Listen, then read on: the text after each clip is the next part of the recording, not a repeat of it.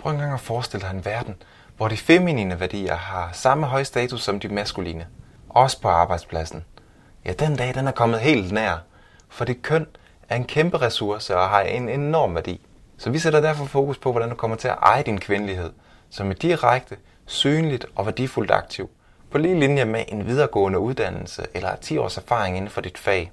Lyt derfor med, når Emilia van Haven inspirerer dig til at bruge din kvindelighed som et konkret værktøj til at skabe et stærkt socialt og kreativt arbejdsmiljø og gøre dig endnu mere gældende på din arbejdsplads. Mit navn er Jesper Hillisø. Jeg er konsulent i KRIFA. Velkommen til.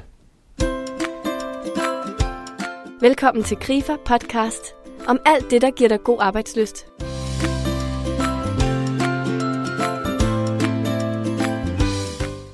Jeg taler med Emilia van Havn, som er ekspert i moderne livsformer og tendenser i samfundet. Emilia, hun er foredragsholder og forfatter til flere bestsellerbøger, og er også netop udkommet med bogen Lady Cool, dit køn er din styrke, brug det. Det er en bog om tidens kønsroller og også de kvindelige trends i samfundet. Så Emilia, vil du ikke ganske kort præsentere os for dig, og ikke mindst også for din nye bog? Mit navn er Emilia van Havn, og jeg øh, er kultursociolog. Øhm, og jeg er aktuel med en bog, som jeg kalder for Lady Cool, dit køn er en styrke, brug det, som handler om, hvordan at, det, at, at kvinder generelt kan tage ejerskab for det kvindelige i dem selv, i hvilken form det så end viser sig, for netop at kunne bidrage mere med det, som øh, de originalt har, frem for at, øh, at, at halte rundt på et ben. Hvad vil det præcis sige at være Lady Cool?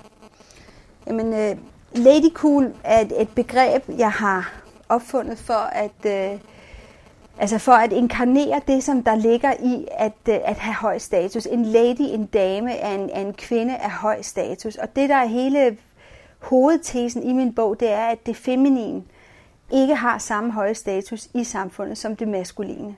Og jeg blev selv enormt provokeret af det, fordi jeg en, øh, igennem nogle år var blevet opfordret til at beskæftige mig mere med køn og kvindelighed.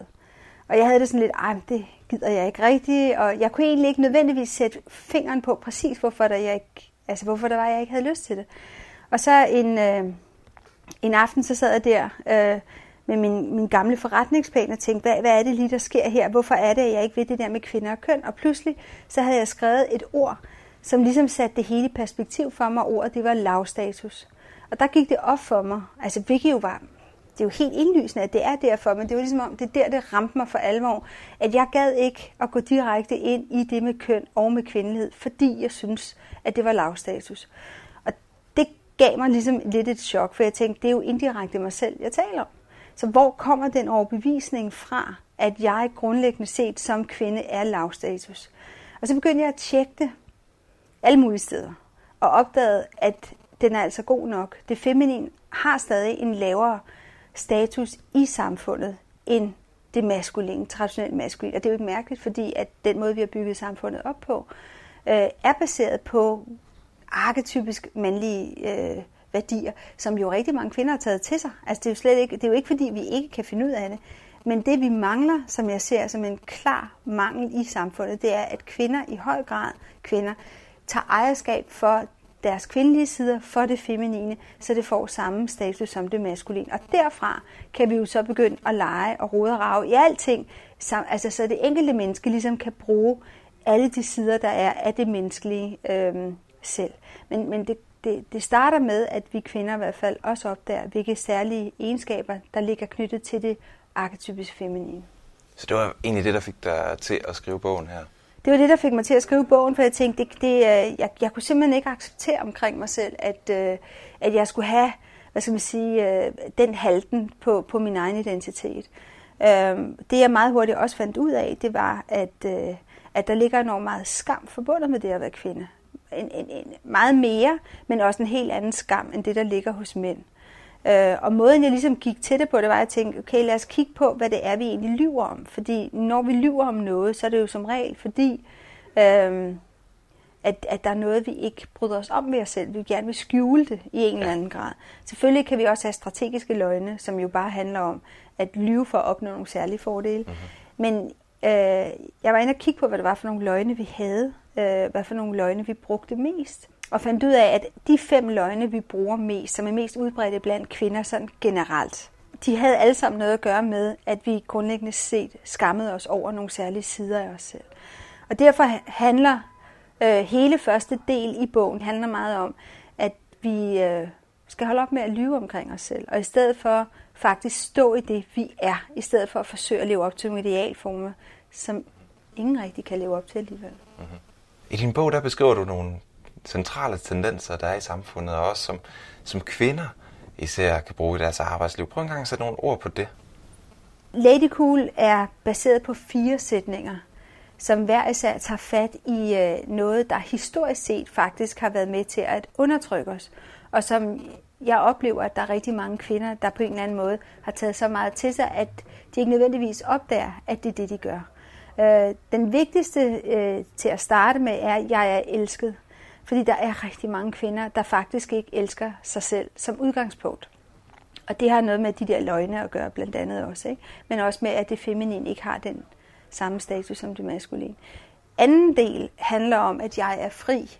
Og det handler selvfølgelig både om, at jeg er fri til faktisk at tænke og føle og være det, jeg er, men det handler også meget om vores seksualitet, fordi i vores seksualitet, altså det er jo ikke bare sex-sex, seksualiteten er i virkeligheden et udgangspunkt eller et udtryk for vores skaberkraft, vores kreative bidrag og den frihed, der ligger i at kunne bidrage med det, som vi nu originalt er i stand til at skabe. Øhm, og, og, og, og det er der rigtig mange kvinder, der faktisk ikke ved, hvordan de skal gøre. Der, der ligger også en masse selvundertrykkelse og falsk bevidsthed om, at vi skal adoptere øh, det maskuline udelukkende som det, der har værdi. Ikke? Den tredje sætning er, jeg er smuk, øh, fordi kvinder til alle tider er blevet vurderet, altså deres værdi er blevet vurderet ud fra, om de egentlig har skønhed eller ikke har, om de er frugtbare eller ikke er. Øh, så når du begynder at eje din egen skønhed, og det vil sige, at det ikke er fordi, du forsøger at leve op til nogle hvad skal man sige, øh, samfundsmæssige idealer om skønhed, men at du derimod bruger din måde at vise dig selv frem på, så du lever din egen skønhed ud. Øh, og ikke gemmer dig væk, fordi du ikke lige lever op til nogle idealer. Ikke? Øh, så er det virkelig, at du giver dig selv mulighed for faktisk at vise dig selv frem og tage den position og få den opmærksomhed, som du fortjener. Og den sidste, som er meget samfundsorienteret, det er, at jeg er vigtig. Og det er der, hvor status og værdien ligger, at det, som vi kvinder synes er vigtige, også er vigtige. Øh, for eksempel sådan noget som, altså der er rigtig mange kvinder, der for eksempel godt kan lide sko. Øh, og, og, og der er også rigtig mange mænd, der godt kan lide vin. Og min, mænd, de laver så vinsamlinger. Mm-hmm. Eller, eller laver øh, øh, fodboldtøjsamlinger, altså, eller udstyr til, til sportssamlinger, ikke?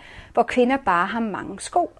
Og den der med, det kvinder interesserer sig for, er bare sådan noget overfladisk øh, hurlum hej, som man sådan bare, altså de går ind og ser tudefilm og pigefilm, ikke?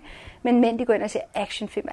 Altså hele den der forskel, nu taler vi meget livsstil her, men også generelt, altså at det er finere at gå efter økonomiske poster, end det er at gå efter omsorgsposter, for eksempel. Ikke? Hvis vi skal tage den højere op, det er finere at være øh, øh, finansminister, end det er at være socialminister. Ikke? Hele det der spektre findes stadigvæk.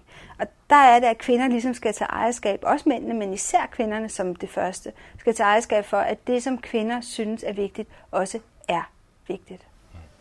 Nu er det jo altså 90 år siden, at vi fik den første kvindelige minister, ja. Nina Bang, ja. blev undervisningsminister. Og der er jo sket meget sidenhen, altså vi har fået en ny statsminister, kvinde, uh, Helle Thorning. Ja. Er der stadigvæk behov for, og oplever du et behov for at tage kvindekampen omkring ligestilling, både på arbejdsmarkedet, men også i alle mulige andre sammenhænge op? Den ser ud til at fortsætte i hvert fald. Ja, og det er så der, hvor, hvor, hvor måske lige præcis, at, at jeg ikke vil i tale en kamp. Fordi for mig handler det ikke om en kamp mellem kønnene. Jeg er simpelthen enormt træt af den der kampretorik, der hele tiden hersker på det her område. For mig er mændene ikke dumme. De er heller ikke min fjende. Det, de har skabt, synes jeg ikke er noget møg. Tværtimod, øh, jeg er helt sikker på, at hvis ikke vi havde haft mange af de strukturer, som mændene har stået fra, og som jo oprindeligt kommer fra militærets organisering, øh, så var vi slet ikke nået så langt, som vi er i den civilisationsgrad, vi har i vores samfund. Øh, så det, det, for mig handler det ikke om en kamp, men det handler om ejerskab, og det handler om ligeværdighed. Øh, og det er det, jeg egentlig gerne vil i talsætte. Jeg vil gerne tage nogle af de her tabuer, de her øh, manglende opmærksomhed på, hvad det feminine også står for, så vi kan koble det sammen med det maskuline. Fordi der er jo masser af kvinder i dag, der har en masse maskulint i sig, og som, som trives godt med det, og, øh, og som bruger det i det daglige. Det jeg savner, og det jeg hører, altså jeg bliver mødt og, og bliver kontaktet af mange kvinder, der siger, jeg kan godt mærke, at der er et eller andet, som jeg ikke bruger i mig selv, og som jeg måske ikke rigtig tør bruge i mig selv, fordi jeg er bange for at miste faglig tyngde, eller at blive set som useriøs, eller et eller andet. Og meget af det har rod i deres feminin identitet eller deres kvindeidentitet. Og jeg tror ikke, vi kommer videre, før at kvinder i virkeligheden tager ejerskab for den del også. Og det er sådan set det, jeg forsøger at i sæt i bogen. Så det handler om ikke, ikke om enten eller, men det handler om både og. Hvis vi så kigger på øh, de kvindelige styrker, kan du nævne sådan tre kvindelige styrker, som især giver nogle gode muligheder for kvinder, ja. som vi mænd ikke har? Ja, altså køn er ekstremt sårbart at tale om. Uh-huh. Fordi det er ikke bare på samfundsniveau, vi kan tale om, det er ikke bare en personlig ting, det er simpelthen en dybt privat ting. Og det vil sige, at hver gang jeg mener noget om at være kvinde, så er der øh, en hel masse kvinder, der vil synes, ej, hvad er det fedt, sådan havde jeg ikke set det, det kan jeg mærke forløser noget godt i mig. Men der er ved Gud også en hel del kvinder, der føler sig øh, udsat for et overgreb, og som ja. tænker, hun skal ikke bestemme, hvordan jeg skal være kvinde. Så inden jeg svarer på det spørgsmål, så vil jeg bare understrege 4 millioner gange, at der ligger noget arketypisk i vores kultur, som vi er med os, om vi ved det eller ej. Fordi hvis ikke vi selv har det, så er der i hvert fald en omverden, der kigger på os med de der arketypiske feminine, skråstreg kvindelige briller. Så er der noget biologisk, der er noget arv osv., som går med os øh, den vej rundt. Men det jeg ser, det er nogle, nogle egenskaber, som kvinder bruger mere, lever mere ud, end mænd gør, og som også arketypisk kulturelt er knyttet til det kvindelige. Og jeg har prøvet at kigge på dem, øh, og så har jeg prøvet at vende dem om og se på, hvad ligger, altså, hvor ligger styrken i det her. Ja. En af dem, jeg synes, der er rigtig, rigtig interessant at tage op, det er central. Øhm, fordi vi er vant til at organisere vores hierarkier netop i høj og lav. Altså, at der er en eller anden, øh, der er højt placeret, og det er så dem med mest magt, og dem, der ligesom sætter standarden for alle os andre. Problemet er, når du er højt placeret, så er du faktisk også meget ofte i hvert fald ude af trit med alt det, der sker under dig. Altså, du har brug for agenter, der fortæller dig, hvad der sker nedenunder dig, men du er ikke nødvendigvis i direkte kontakt med det, du har ikke en føling med det, og det er svært at gøre.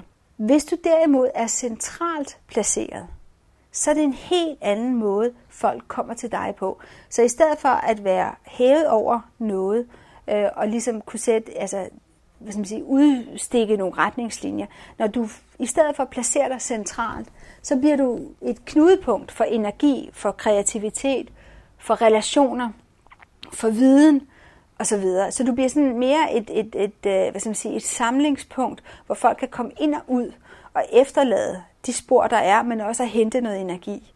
Øh, og det er det, som kvinder traditionelt altid har været i forhold til mænd. Altså, som jeg sagde før, så er meget af vores samfundsstruktur organiseret efter det militære princip, hvor der netop er nogen, der leder, og så er der dernedad ikke i hierarkiet. Øh, mens at kvinder traditionelt, den måde, som kvinder var organiseret på, det er netop, at der er en masse Altså, der har været mødre, der har været centrale i deres organisering, og så har der været nogle, nogle kvinder, der har været centrale i den samfundsmæssige organisering, for netop de sociale, for relationer osv.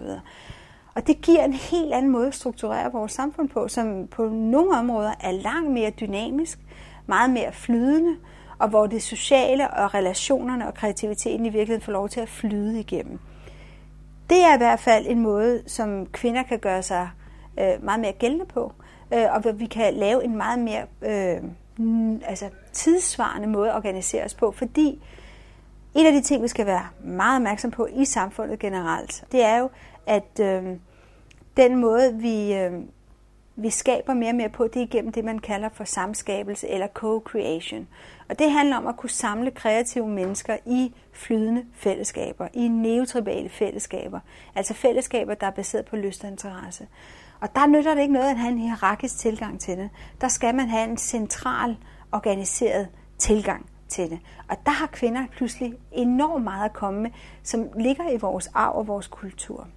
Så den synes jeg er meget vigtig. En anden ting, som kvinder også altid øh, sådan bliver dadlet lidt for, det er, at vi får ydmyge. Altså, øh, klassikeren er den der med jobannoncen. Ikke? Når en mand ser en jobannonce, og han kan 6 ud af 10 ting, så tænker han, at jobbet er mit, og om to år er jeg leder for den der. Ikke? Øh, når kvinder ser den, så hvis de kan 9 ud af 10, så lader de bare være med at søge, fordi de kan jo ikke det hele. Øh, og der er der mange kvinder, der sådan får skudt i skoene, at jamen, du er bare for ydmyg og kom nu ud over rampen og vis, hvad du i virkeligheden kan. Og det er der selvfølgelig en hel masse rigtigt i. Altså, kvinder skal ikke være så tilbageholdende, fordi mange gange så kan kvinder meget mere, end de selv giver udtryk for. Men jeg vil våge påstå, at ydmyghed stadigvæk er en ekstremt vigtig og fuldstændig afgørende egenskab at have, hvis man i virkeligheden gerne vil slå ordentligt igennem. Fordi ydmyghed er et udtryk for to ting. Det ene er, at du er konstant i udvikling. Altså, at du ikke har en forestilling om dig selv, som at nu har jeg fundet de vise sten, og nu kører jeg bare ud af. Så ydmyghed gør, at du konstant er åben over for, at du selv kan udvikle dig selv, blive klogere, blive dygtig osv. Øh, det er selvfølgelig fuldstændig afgørende for et samfund i dag. Den anden side af det er det er også, at når man er ydmyg, så har man en grundlæggende opfattelse af, at andre også har en masse at byde på. Og det er sådan en ligeværdighedstankegang, som er helt nødvendig og afgørende også for den måde, vi udvikler vores samfund på i dag, hvor rigtig mange mennesker jo er opdraget til selv at bidrage hele tiden. En tredje ting, som, som også ofte bliver anset for at være en svaghed, men som jeg ser som en meget stor styrke, øh, det er sårbarhed. Når du tør udvise sårbarhed, er der mange, der er bange for, at det handler om at, at være enormt svag, eller at man, man, man simpelthen ikke kan klare noget, eller at man er sådan en, en, en, en person, man skal tage enormt meget hensyn til. Øhm, men lad os sige, ægte sårbarhed handler i virkeligheden om, at du altså formidler hvad skal man sige, noget af den usikkerhed, der også ligger i at være menneske. Og en usikkerhed, som alle mennesker oplever. Og i det øjeblik, du kan formidle den sårbarhed, samtidig med, at du jo altså, har en styrke alle mulige andre steder, fordi man er jo ikke kun sårbar, det er jo kun en del af en selv, så åbner man faktisk for et rum, øh, et socialt rum, hvor andre mennesker også kan vise deres sårbarhed, det vil sige deres åbenhed, deres øh, usikkerhed, deres svagheder. Og det betyder, at man pludselig har et helt andet rum af tillid, af, af, af, af mulighed for at gå ind og ud af hinanden. Og det betyder pludselig, at du, øh, du på mange måder kan skabe et langt mere fortroligt og kreativt og sikkert rum øh, at skabe ud fra og, og have et fællesskab ud fra. Øh, og det er noget af det, som vi skal bruge mere og mere fremover. Så det du også siger, det, det handler egentlig om, at man finder frem til at bruge sine følelser aktivt ind i ja. også sit arbejdsliv. Præcis. Mm. Fordi altså det der med at kun at have rationale, det er der jo ingen, der tror på længere. Så at kunne give udtryk for sine følelser, så længe man jo ikke bare kaster dem ud i hovedet på andre, og så må de fikse det, men altså at man udviser den der følsomhed, gør jo også, at du er langt mere åben over for andre mennesker. Og den åbenhed er fuldstændig afgørende for at have et godt arbejdsklima i dag. Så det at, at en leder, eller øh, især en leder, fordi man skaber jo en kultur som leder, ikke? Men, men hvis man som leder er i stand til at formidle den sårbarhed, uden at miste sig selv på den, skaber simpelthen en langt mere tillidsvækkende og et langt bedre arbejdsklima, end, øh, end vi har set tidligere. Fordi så er det ikke kun overflader, og, det her, og man skaber ikke stress på samme måde, som man har gjort før, eller den der præstationsorienterede måde at behandle hinanden på, hvor man bliver enormt instrumentel osv. Her handler det faktisk om, at det er mennesker, der møder mennesker og hjælper hinanden videre. Øh, og det giver et helt andet arbejdsklima. Ja, så kort sagt, så handler det altså om at tage ejerskab for din kvindelighed. Og det kan du for eksempel gøre ved at bruge din placering i din organisation til at skabe stærke relationer og samle og dele din viden. Du kan også gøre det ved at vende din ydmyghed og din sårbarhed til en styrke. Så det var altså nogle af Emilia van Havns vigtigste pointer. Klik også ind forbi emiliavanhavn.dk. Her finder du blandt andet en Lady Cool test, som kan give dig en rigtig god fornemmelse af, i hvilken grad du bringer din kvindelighed i spil. Lyt også med igen om 8 uger, hvor Emilia van Havn og jeg vi snakker videre om det at være en Lady Cool medarbejder i en virksomhed med en dresscode. Og finder også ud af, hvad der rent faktisk kendetegner en Lady Cool leder. Men 8 uger, så længe behøver du altså ikke at vente på den næste Grifer podcast. Den kommer nemlig allerede igen i næste uge. Og husk, at du kan finde flere af vores podcast i vores app, der hedder God Arbejdsløst. Så der er masser at glæde sig til. Rigtig god arbejdsløst.